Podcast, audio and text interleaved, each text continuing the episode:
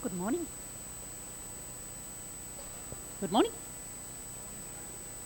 Um, I am reading from Luke this morning, Luke chapter 9, verses 18 through to 27. Once, when Jesus was praying in private and his disciples were with him, he asked them, Who do the crowds say I am? They replied, Some say John the Baptist, others say Elijah, and still others that one of the prophets of long ago has come back to life. But what about you? he asked. Who do you say I am? Peter answered, The Christ of God.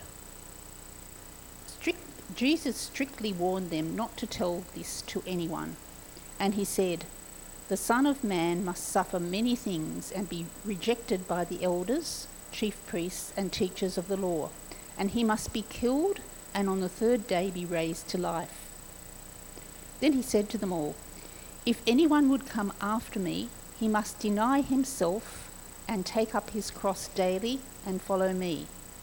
For whoever wants to save his life will lose it, but whoever loses his life for me will save it.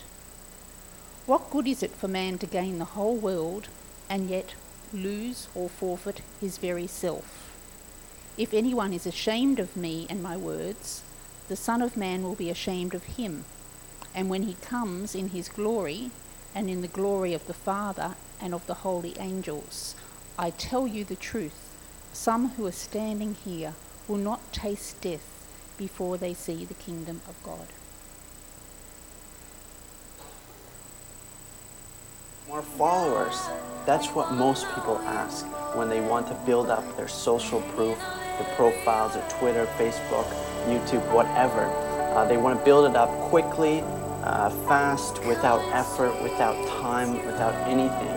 And I'll show you exactly how to do that. Now, I could go through the whole process of showing you how to do it manually, but you don't want to hear that. You want to hear how to do it quickly and effortlessly. So I'm going to show you how to do it. Now, I use this uh, tool called uh, howdoigetfollowers.net. You can click on the link below uh, to go to the website. It's absolutely awesome. I use it for uh, all my profiles. And I'm just going to log in here just to walk you through how I do it. Okay. Uh, okay, so you can see I've already uh, bought some uh, some different things, but you can buy Twitter followers. Okay, you can buy, have fast followers, get 2,500, 5,000, all of these.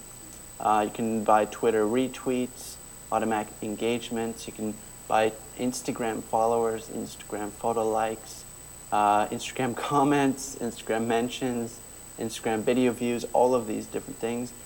Facebook, uh, Facebook photo likes, Facebook fans, um, Facebook subscribers, Facebook video views, all of these different uh, options, even YouTube views, YouTube likes, LinkedIn endorsements, SoundCloud plays, SoundCloud do- downloads, and even uh, custom products if you want to specifically uh, tell the service how much you want, okay? So it's absolutely awesome if you want to gain more followers quickly, easily, without effort. Uh, I use it myself. I mostly use it for YouTube, but you can use it for Twitter, Instagram, Facebook, all of this. Okay, it's quite reasonably priced for the value you get. These are real followers. It's not one of those fake things. Okay, um, and I haven't had any issues with it myself. Obviously, use it at your own um, own uh, risk or your own judgment. But um, uh, I know many people who use it and get some good results from it um, for social proof, for boosting videos, for um, for getting more Twitter followers. Um, it's really a tool to get uh, the social to build that social proof, so people are more likely to follow you and engage with you. Okay, so definitely check out the link below. Um, it's quick, easy, fast, and you can start getting more followers today. Uh, if you like this video, if you like the channel, subscribe, like, and comment below. And I hope you have a fantastic day and build your following fast. See you soon.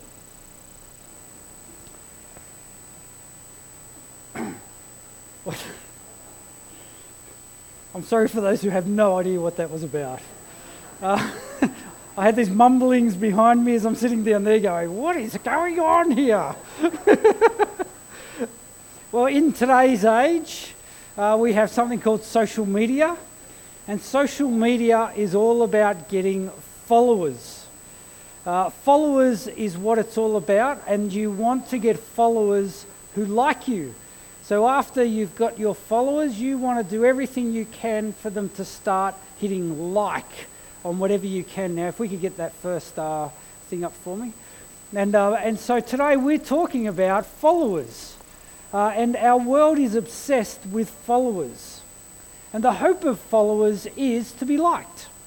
Um, this is the way of our social media. Now, you might not have picked it up, but for $200, you can buy 25,000 followers on social media. These are real people who will follow you.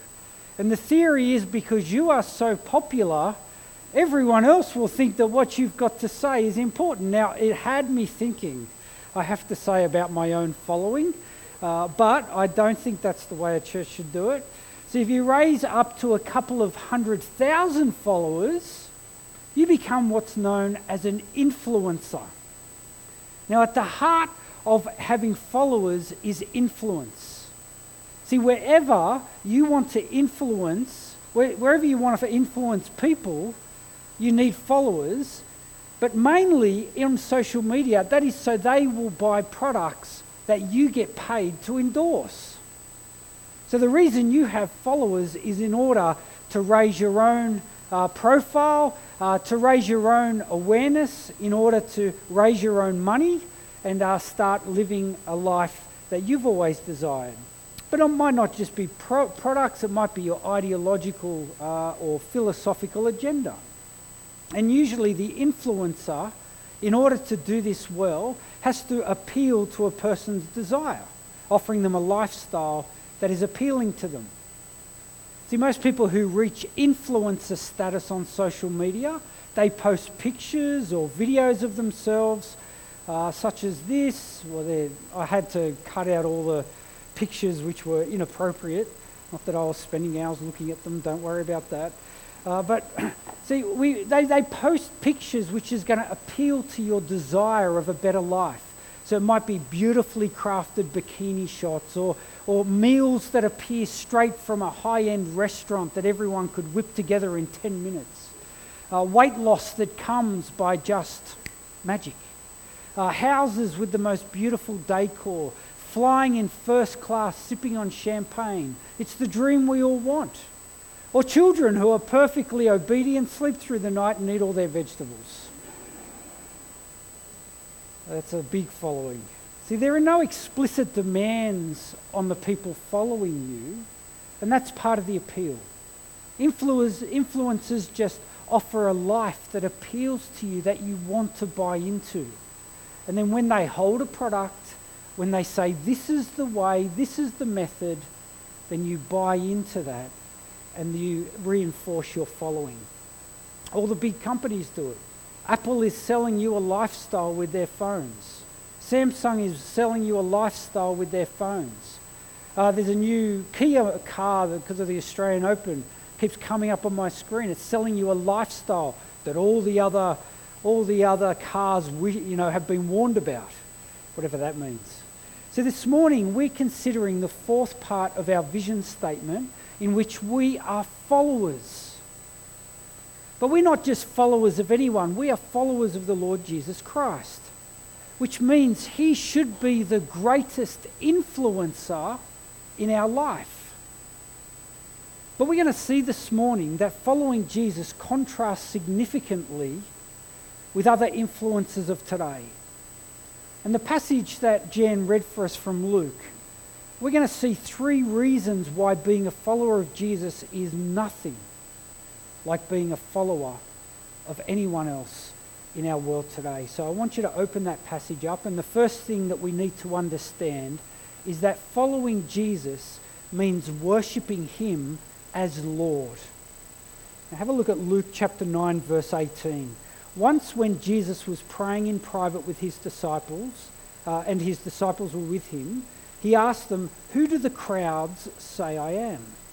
Well, they replied, Some say John the Baptist, others say Elijah, and still others that one of the prophets of long ago has come back to life.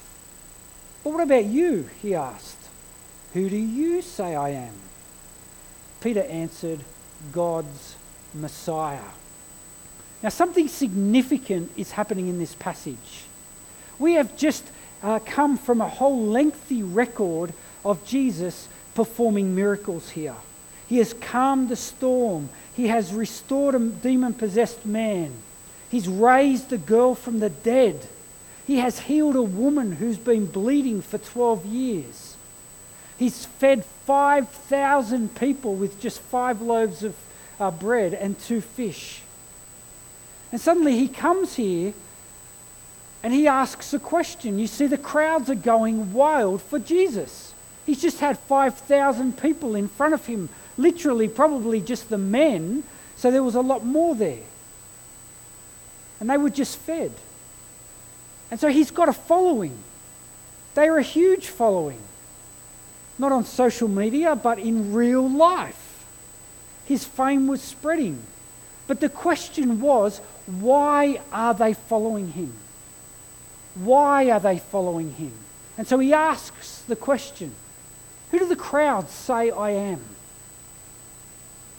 Well, it appears there's some confusion, doesn't it? Nobody seems to be following Jesus for who he is. They are following him for the same reason people follow idols on their social media pages. It's about what he can offer them, not about who he is. They're following him for the healing, for the feeding, for the hope of restoration from ailments, poverty, oppression. And that's why they conclude he must be one of the prophets back to life John the Baptist, Elijah, or one of the others. See, they had decided to follow Jesus because perhaps they could get something out of him. They didn't know who he was. And you know what? It's not much different in circles today. If you listen to the way people present the gospel these days, one of the prevailing messages, and often in what we term the prosperity gospel, is that if you come to Jesus, he will give you what you desire, what you believe you need in this life healing, financial freedom, blessings of the material world. And if he doesn't give you those things, well, that's because of your lack of faith. So the problem with this heresy is that they are the perceived strength uh, of Jesus is all bound up in with the strength of our faith. Our faith controls how powerful Jesus is. But what's going on here is you don't primarily follow Jesus because he can give you what you want. That's not the message of the gospel. You primarily follow Jesus because of who he is. And that means you will follow him wherever he leads you, not where you want him to take you. And this is why he's asking the question who do they say I am? And getting the confused answer, he says, Well, who do you think I am? You've been walking with me. You are with me. You're my 12. Peter answers, The Messiah of God. In other words, the anointed one, the promised one, the chosen one, who will restore the kingdom of God. See, it's a pivotal moment in Luke's gospel, and it goes to the heart of what a follower of Jesus really is. See, it's someone who follows him because of who he is, not what he can give you. And in the very next passage, Jesus, we see the transfiguration. And he's affirmed in this identity as he goes and he has transfigured. And, and Peter and James and John, they all see the glory of Jesus fully revealed. And then in verse 35, we're told this a voice came from the cloud saying, This is my son, whom I have chosen. Listen to him. See, it's so critical that we understand the true identity of Jesus if we are going to follow him. And the significant, significance for us is that Jesus, as Lord, is that we don't come to him hoping that he'll give us all our heart's desires. We'll come to him and bow before him, recognizing that he is the one who we should follow and is in control of our life. If you remember Thomas at the end of John's Gospel, he encounters the resurrected Jesus. Thomas touches Jesus. Jesus tells him to stop doubting and believe. Believe what? Well, Thomas exclaims, My Lord and my God. At the very center, the very primary thing that we have to understand about being followers of Jesus is recognizing who he is. And we discover in this passage that following Jesus means that we worship him, we bow before him and worship him because he is Lord. The second thing we discover here is that we follow Jesus because he is our Saviour. Have a look at verses 21 and 22. Jesus strictly warned them not to tell this to anyone, and he said, The Son of Man must suffer many things and be rejected by the elders, the chief priests, and the teachers of the law, and he must be killed, and on the third day be raised to life. I want you to think about the contrasting image that's going on here compared to the images of other influences in our world that want you to follow them. See, we want to follow the image of the strongest, the best, the beautiful, the most skillful.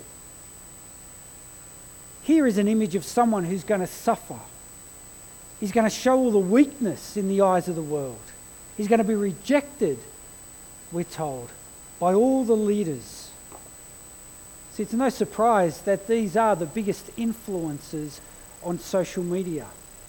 Between them, they've got hundreds of millions of followers, just those three people. Hundreds of millions. Cristiano Ronaldo, the best soccer player on the earth today, and if not ever. Ariana Grande, a beautiful young singer, and Dwayne The Rock Johnson. He's got the most Instagram followers of anyone. He's got some of the biggest muscles in the world almost as big as mine. Now, listen to what Isaiah has to say about the one we follow. He grew up before him like a tender shoot and like a root out of dry ground. He had no beauty or majesty to attract us to him, nothing in his appearance that we should desire him. He was despised and rejected by mankind a man of suffering and familiar with pain. Like one from whom people hide their faces, he was despised, and we held him in low esteem. Not the kind of guy that has the physical qualities to make a, scene on the influencing market of social media today. Not very appealing, really, is it? No beauty, nothing attractive like a person we hide our faces from, someone we think lowly of, despised, rejected. Yet here is one of the greatest influences of all time. Why? Because he is not just Lord, he is Saviour. See, the gospel isn't about Jesus giving you what you want, it is about him giving you what you need salvation from your sin See, one of the most unattractive qualities of Jesus that no one on social media who has any kind of following uh, uh, tells you is that he confronts us with the darkness of the realities of our hearts. That's not the way to get followers. But see, the reason he's so influential is that he doesn't just expose that you have this sinfulness, this darkness inside of you. He doesn't just contrast it with his perfect holiness in order for you to buy his next book on how to be holy. He doesn't just post images of his chiseled abs to help recognize that we've got bad dad bellies that we have to deal with. That's not what he's doing. He will pay the price for your salvation. He will buy your freedom. He will deal with your darkness. He will purchase your forgiveness. And He will give you His righteousness as He lays down His life for you after exposing the reality of you. There is no one in the universe who ever gives that to you.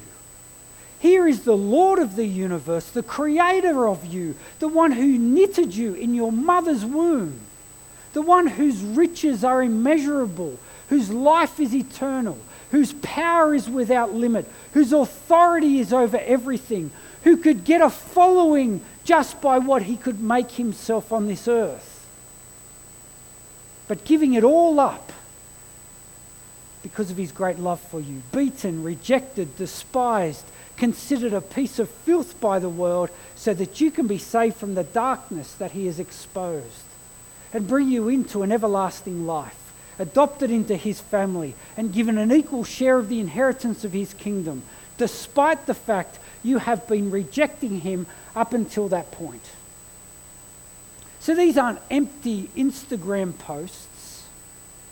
This is a real historical event. God in the flesh in our world who has been led like a lamb to the slaughter. And like as a, a sheep before the shearers is silent, has been slaughtered for you. There is no other influencer in all of history that is willing or qualified to do that for you. Now, if you turned up to Cristiano Ronaldo's security filled mansion and said, Hey, I'm one of your followers. Can you save me from some mess that I got myself into? Would he offer you his entire kingdom? Would he adopt you as his child? Would you, he write you into his will and give you an equal share of his inheritance with his other children? Of course not. He wouldn't even know your name. Well, you are engraved on the, the hands of the one who has laid down his life for you. He knows your name, he knows everything about you. No, Cristiano, well, he would just get his security guards and escort you off the property. He doesn't want a relationship with you, he just wants you to buy into his stuff. But Jesus does want a relationship with you. So much so that he has done all these things. But you need to accept him as your Saviour. Acknowledge the darkness. Open yourself to him. Ask forgiveness. And accept him as your Saviour into your life. Both Lord and Saviour. Well, if you get to the point of accepting Jesus as Lord and Saviour, and you start following him, well, Jesus then warns us that before making that commitment, you need to count the cost. Because while salvation is a free gift of grace, the life Jesus promises us probably isn't the one you're expecting from an influencer. Have a look at verses 23 and 20 to 27. Then Jesus said to them, Whoever wants to be my disciple must deny themselves and take up their cross daily and follow me. For whoever wants to save their life will lose it, but whoever loses their life for me will save it. What good is it for someone to gain the whole world and yet lose or forfeit their very self? Whoever is ashamed of me and my words, the Son of Man will be ashamed of them when he comes in his glory and in the glory of the Father and of the holy angels. Truly, I tell you, some, of, some, some who are standing here will not taste death before they see the kingdom of God. Put simply, following Jesus means sacrificing your life. And here's the reason Jesus is so unappealing to the world. Those we follow in the world promise the world.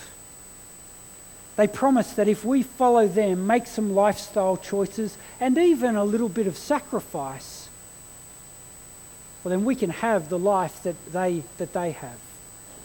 And in some respects, that's exactly what Jesus is telling us here. If you follow him, you will have the life that he had. And you will have the life that he has. But it's not just a little bit of sacrifice, it is willing to lay down your life as he did. And firstly, he says we must deny ourselves. Our other influences tell us to indulge ourselves. We might deny ourselves for a little while, but it's so eventually we can indulge ourselves. Jesus says we no longer live for our kingdom, but his kingdom. The influences of the world say live for your kingdom. Sacrifice anybody in your path in order to get what you want. Well, secondly, he says we must take up our cross daily. In other words, we must live a life of sacrifice. If you want to be a part of his kingdom, you need to live for the kingdom. You can't serve two masters, he tells us elsewhere. You can't have two lives. You can't have one focused on building your kingdom of wealth and security and prosperity over here while having a claim upon the eternal kingdom that has a future beyond this world. You can't separate the two. You can't say, well, this is my part and this is Jesus' part. It's all His. And at the end of this chapter, Jesus encounters three people who just couldn't grasp this.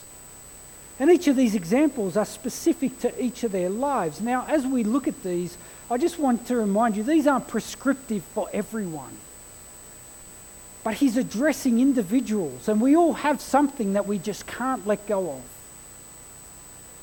You just go over, if you've got your Bibles there, and I haven't got it behind me. But at the end of this chapter 9 in Luke, in verse 57, we're told, as they were walking along the road, a man said to him, being Jesus, I will follow you wherever you go. That's a big claim. Jesus replies, Well, foxes have dens and birds have nests, but the Son of Man has no place to lay his head. Would you give up your house if I asked you to and live without a home? to go out into the world as a missionary. One of the great joys and privileges of going to Bible college is watching people sacrifice so much more than I ever did. It's a real challenge watching people lay down everything they have, selling homes to go to Bible college, leaving family to go overseas because they believe God has called them to nations that have yet to hear the gospel.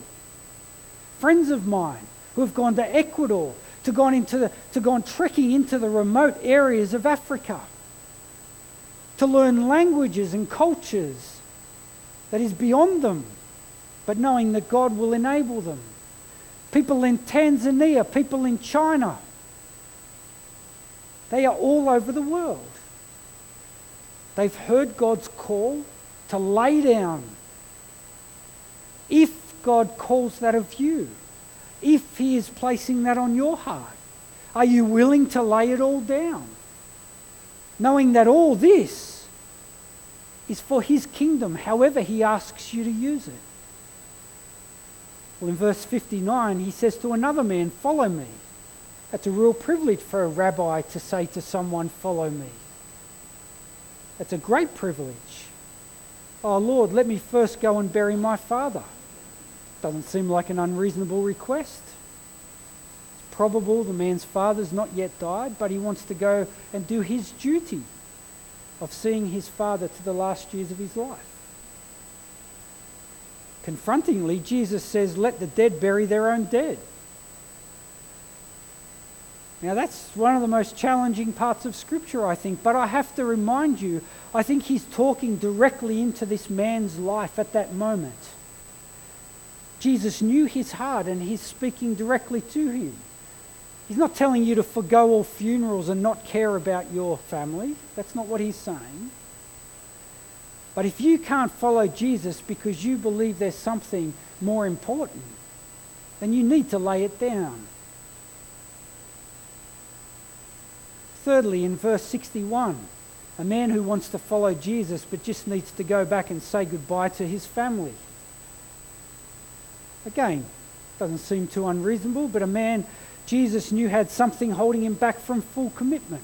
And Jesus highlights it by saying, No one who puts a hand to the plough and looks back is fit for service in the kingdom of God. See, when they ploughed fields, they had to keep the oxen straight or whatever the animal that was pulling the plough. You look back, and more, more than likely that, that animal is going to veer off course and you're going to have a, you're going to have a furrow or whatever you're ploughing uh, off course. So he's saying, if, your if your heart's over in here and you haven't seen that this is where you should be, and you're looking back, well, then your chances are you're not going to come back because your heart's there. You need to commit and stay there. See, following Jesus is a wholehearted commitment to going where he takes you. Not sure that's very appealing to the world. Not sure it's even very appealing to us, to be honest. Because when we consider why we're following Jesus, the question is well, are you willing to lay down your life as he has laid down your, his life for you? And that means all your life.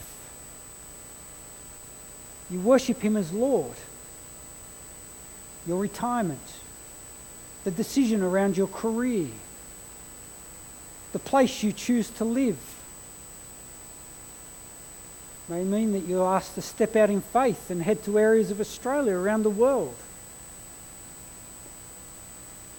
It means you may go have to go to Bible college, establish a minister ministry, or maybe it just means you stay exactly where you are, but perhaps you have to open your home and invite people you never thought you would invite in before.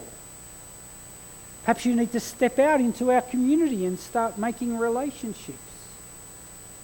Maybe the way you play sport, how you choose a life partner, whether you commit yourself to singleness. This may be the dream that you had needs to be sacrificed because God has asked something else of you. Or maybe you have to realign the dream with what He's asked for you in the kingdom. So we all have a life to live for the kingdom under the Lord Jesus Christ. This isn't about saying to each of us, you can do this, you can't do this, you can do this, you can't do this. This isn't about saying you can't have homes, you can't have wealth. It's not about saying you can't build a business. It's not about saying that you can't. Uh, I was using this example at our young adults life group the other day. One of my first ever Bible studies, I might have told you, uh, I, I was a new Christian. I'm not going to tell you which church it was. But I tell you, I sat there and the debate was, I think I might have said this not long ago, but the debate was all about what was the okay car to drive as a Christian. We couldn't have a BMW, but we landed on Toyota Camry.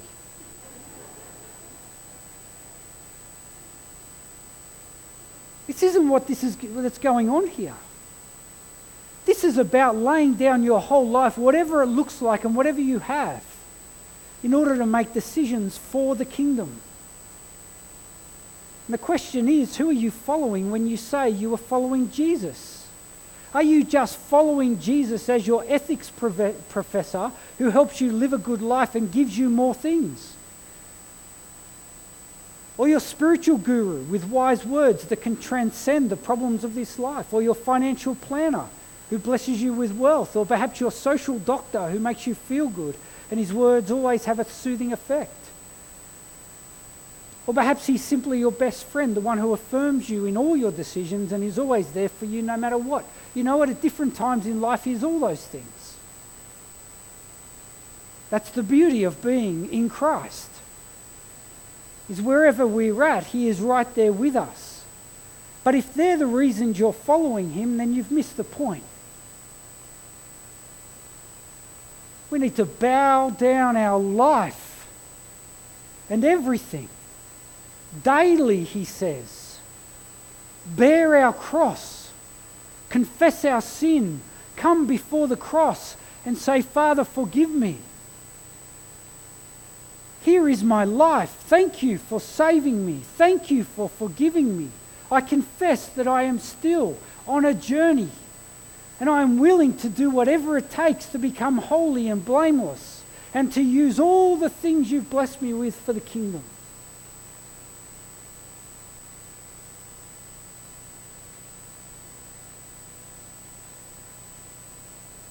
That's not easy. And you're not going to be challenged with that by anyone on social media. And that's why we love social media. That's why I love posting those big fish photos that I catch once every 10 years. And not the photos of me sitting in the boat, getting frustrated and throwing things around because the fish just won't take my prawn. That's why we all end up creating these images as if people will follow us. We only show the certificates of our kids and not the tantrums that are going on in the mornings. Not our anger at them as we're, we're going, hey, I reacted in a bad way, but no one's going to know about that. See, social media, the whole influencer reality, I tell you, it's so appealing, but it's so empty. Let me encourage you to have one influencer. One influencer. And that is the Lord Jesus Christ. So I'm going to ask you one question today. What is it that you are holding on to? And this will be different for all of us. What is it that you are holding on to? What is it that you are holding on to and unwilling to hand over for the kingdom of God? What is it that you are holding on to and unwilling to hand over to the kingdom of God? I want you to start praying into that and asking God to reveal it to you because chances are your heart is blind to it. You didn't even realize it was happening. I want you to pray into that. It might be your finances, it might be your time, it might be your house, it might be your retirement, your career, your education, your relationships, where you live. It might be a, a sin cycle that you're caught in that you've justified. It could be many, many things.